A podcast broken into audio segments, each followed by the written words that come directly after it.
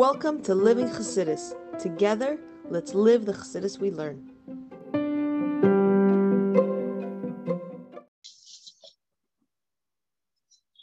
Good morning, everybody, and welcome to Chassidus in the morning. 15 minutes to change your life. I, I read a, a beautiful story yesterday that is really it's it's like everything we've been learning in real life.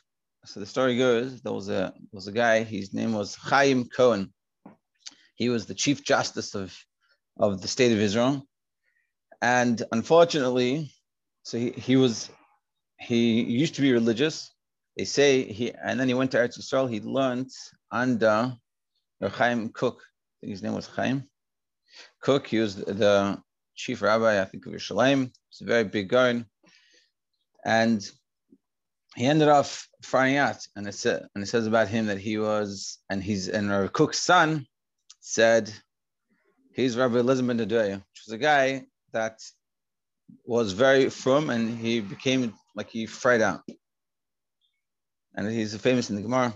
He was very, it says about him, he was learning once with someone on Shabbos and his students were learning with him.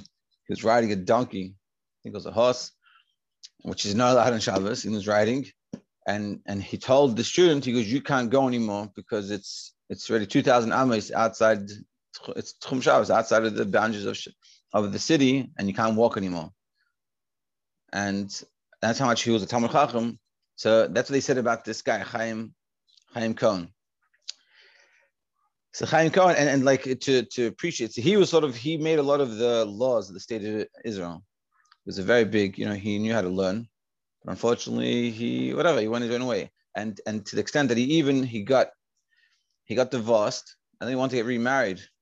And it's, you know, who a Kohen can marry, he can't marry divorcee. And he ended up coming to America to get married because civilly, because he couldn't get married halachically. So like he was this guy that like had a, people had a lot of issues with him, and even more in the get in you know connection with Lubavitch, he he was one of the people that were against the Rebbe's campaign. That at one point, so basically, they were trying in the state of Israel to push a law, which I think it's actually done, unfortunately. But basically, the concept of who is a Jew, very famous thing they call Mihu Yehudi, and basically they were saying that as long as the person feels they're Jewish, that should be good enough, and they can come to and be an Israeli citizen and we consider them Jewish. And the Rebbe said, they were fought against this very hard. Spoke about, spoke about this in many Farbrengens. And you're saying it's so dangerous and it's going to have so many repercussions in the negative that we really aren't going, we should like fight it. And to the extent that last year, unfortunately, there was a Haredish couple from from Eretz Yisrael, I think probably live in Meah Shearim, and they're going to get married. So you know when you get married, they go through your papers, and they realize that this. I think the chassan wasn't even Jewish, halachically, and this is sort of what the Rebbe was campaigning against that, that this these issues shouldn't come up, and they and they were. So and this was this Chaim Cohen. So Chaim Cohen at this stage in his life, so he's already he's like a guy that no one likes, like in the religious circles, they're very against him. He's like everything anti. In Lubavitch, he's anti the Rebbe, and he's in so every every year on Tishrei, on Simchas Torah, on the second night in Israel, it's already uh, Yom is finished. So the people that are, are the, like the Israeli consulate and people that are in Israel and the, in the UN in New York, for them it's not Yom Tov anymore. So they could so they would come to Simchas Torah in 77. They were invited. And there's a lot of stories, different people, like Bibi Netanyahu when he was working in the UN, they would talk to him 45 minutes. And it's all long. And there would sit there, the, the Chassidim would wait to start Hakafos, and there would speak to these people. So they invited this Chaim, Chaim, um, Chaim Cohen to come. So he, so he's like, yeah, oh, come. So he comes in, and people already know who he is. And like, boy, I'm very uncomfortable with this guy being here. He's like anti everything we stand for. And also, what are the rest of the Jewish world going to say? All the religious world going to see that, that he came into the Lubavitch Shul. Oh, problem. So the Rebbe picked up that they were very uncomfortable about it. And Rebbe said, "What's the problem? Guy comes to shul, you have to give him, give him, give him, you know, whatever." So the Rebbe actually bought the Atar and the Rebbe gave it to him to say the Atar So you imagine in 770, you know, one of the biggest shuls in the world, and comes in Atar which normally the Rebbe says the Rebbe is giving the kibbud to this guy that he's anti-religious he's a Kohen, that he got married in a, in a marriage he's not allowed to have. Everything he's everything he's doing is wrong. He's against the Rebbe, and he says, he says, Atar is and everyone repeats after him all these chassidim that come from around the world for this. And then, and and then after they finish, they go take out the tears. So the Rebbe gives them gets the chair asked them to give the Mashiach Sefer to this guy. Mashiach Sefer is a famous Sefer that the Frierdiker Rebbe started wanting to write in 1941, I think it was, or 42, in the middle of the World War II. And he said, with this Sefer Torah, we're going to greet Mashiach. And it was a very muhuda, and they tried to do all these things, get specific klaf from Eretz and all these things. And at the end of we got Bashkach Partis, he stopped like going. In 1970, it's completed. And this is a very famous video of it. It's heavy, heavy Torah. So they, so in this this Chaim Cohen is already old. And Rabbi goes says, "Is give him the Torah." And they're like, they don't want to give him a Torah. They don't want to give him the Mashiach Sefer Torah, and it's a heavy the Rabbi turns to Chaim and he goes, he goes, "Do you take upon yourself the earl, the yoke of Torah?" And so he says, "Yeah." So uh, you know, in simple, the Rebbe is saying, meaning the heavy Torah. But but and this guy was, you know, he knew how to learn. He understood what the Rebbe was saying. And they were saying the yoke, meaning, meaning the Kabbalah of Torah. So he's like, yeah, whatever. So he took it. So he walked around dancing. They danced for 45 minutes, all these delegates. And they say for the 45 minutes, the rabbi was staring at this guy, piercing blue eyes at him. And and essentially, that's the story. The story finishes there. Nothing changed. The guy still was against the rabbi with a Yehudi, and he still wanted to say, as long as you feel you're Jewish, you're good enough. And nothing externally uh, changed. But the so the but but the other story is that in the end that there was another the story goes there was another guy same sort of idea same scenario and they invited him for so not religious at all. He wasn't as anti as this guy but he was not religious at all. And they said to him you want to come by the Rebbe you know Hakafos is beautiful scene it's memorable he said no no no no no I don't want to go. This is why. He goes I don't want to get affected. I don't want my opinions to change. So what are you talking about? So he said my good friend Chaim Cohen, he went, and and when he and after that he said he said Chaim changed, and his opinions started started to change, and he said I don't want my opinion changing. So what you see here, the story the Rebbe affected him, but the point, but the, the main point of the story, what we're learning here, is that is that we see that even though this guy is totally against the Rebbe and against what the Rebbe stands for, and this is, I think, very like connected to what we live nowadays. People have different opinion, opinions, and these are an opinion that the Rebbe is fighting for tooth and nail. He sees a detriment to the Jewish world, and then it comes in the guy that's that's against him, and the Rebbe treats him with love and brings him in. He doesn't argue with him. He doesn't complain to him. He doesn't do anything nasty takes him with full love. And how is Rebbe able to do this? It's because he looks at the neshama of the person and there's unity. Because really, like we're saying here, you're coming from the source, and the source we're all connected. And therefore, and, and within us, we have these opposites. And it comes out, those opposites don't divide us, but can bring us together. And the Torah can bring us together. It's a beautiful, beautiful story. A little long story, but I think it's a very powerful story. And this is sort of the message. We can take someone that we totally disagree with, but as long as they're Jewish, that's it. My brother or sister. Okay, so on, on page 44, and what I'm gonna do starting Monday, I'm gonna start reading in Hebrew. I think Monday, or we finish this parak. I just feel like we'll go a little quicker and a little easier, a little flow better.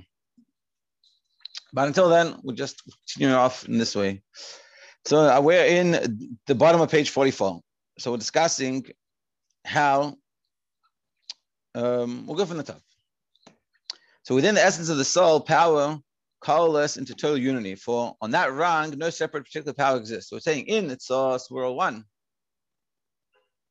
Can you reference where we are in the Hebrew? Um, Parak Vav, halfway through the Parak, it says the Sham Heim Bechinas Iskalus Mamish. Sharei Ein Sham Koichet Pratim Kal. Because within its source, there's no defined specific pratim and specific details. It's all one. It's not even a state of the central powers above possibility of conscious expression. As the powers emerge from the soul's essence in the initial preliminary state of emanation, the soul's powers cannot be said to exist as the sun of entities. So in this deep level, there's no, there's no, there's no chesed, there's no gvura. They're all sort of in their sus. It's just like the, the drop of semen. There's nothing there. You don't see ha- arms, head, toes, and anything like that. It's all one thing. Nonetheless, in potential, they still exist as powers, indicated by the term essential powers Practical, essential powers, it means they are powers, meaning ultimately it will come out chesed, gvura. Even in the source, that, that have to be there. Even this cannot be said regarding the existence of the powers with the essence of the soul. As mentioned in, in it is inappropriate to speak of any distinct potential existing within the essence of the soul. But on the same hand, it's hard to say this, that in its source, there's these powers, because in the source, it's all oneness. So nevertheless, it's logical imperative that uh, essence includes the possibility of all the powers within itself. But on the same hand, it's a lot of times because it does this. It's like it's like uh, toes this fine line. Because on one hand, you can't say there's all these separate things in the essence. On the same hand, you have to say that there's separate things in the essence. So the, it is and it isn't. But it has. So he's interesting. We have the potential because of the fact that later does come out means in potential it's already there. If all the soul powers do emanate from it, thus, if they emanate from the essence of the soul, at the very least, a potential, abstract and rarefied as it may be, for the for them must exist within essence, as rare as it is, but it's there. So now we're going to discuss, try this outside a little bit. I think we'll go quicker and easy, easier that way. So basically, what he says in this note, he says there are is describing there's two sort of levels. There's nefesh, nese, keches, which is the soul bears its powers, and keches hakalun benefesh, the powers that are included in the soul. So remember, nefesh nese the soul bears its powers, and that's a deeper level. That that in it, that it's it's essential, but from that can come out these powers. Whereas benefesh, the powers that are included in the soul, and the powers are already there, and they're included in the soul. Yeah. Exactly. And like I, like I was saying, the nefesh nesikechos is really this, the, as everything is one within itself. It just has the potential to come out. Whereas uh, keches hakaluli benefesh, that's the powers are there that are in, which is already the feeling of the separateness. That's essentially what he's saying. Yeah.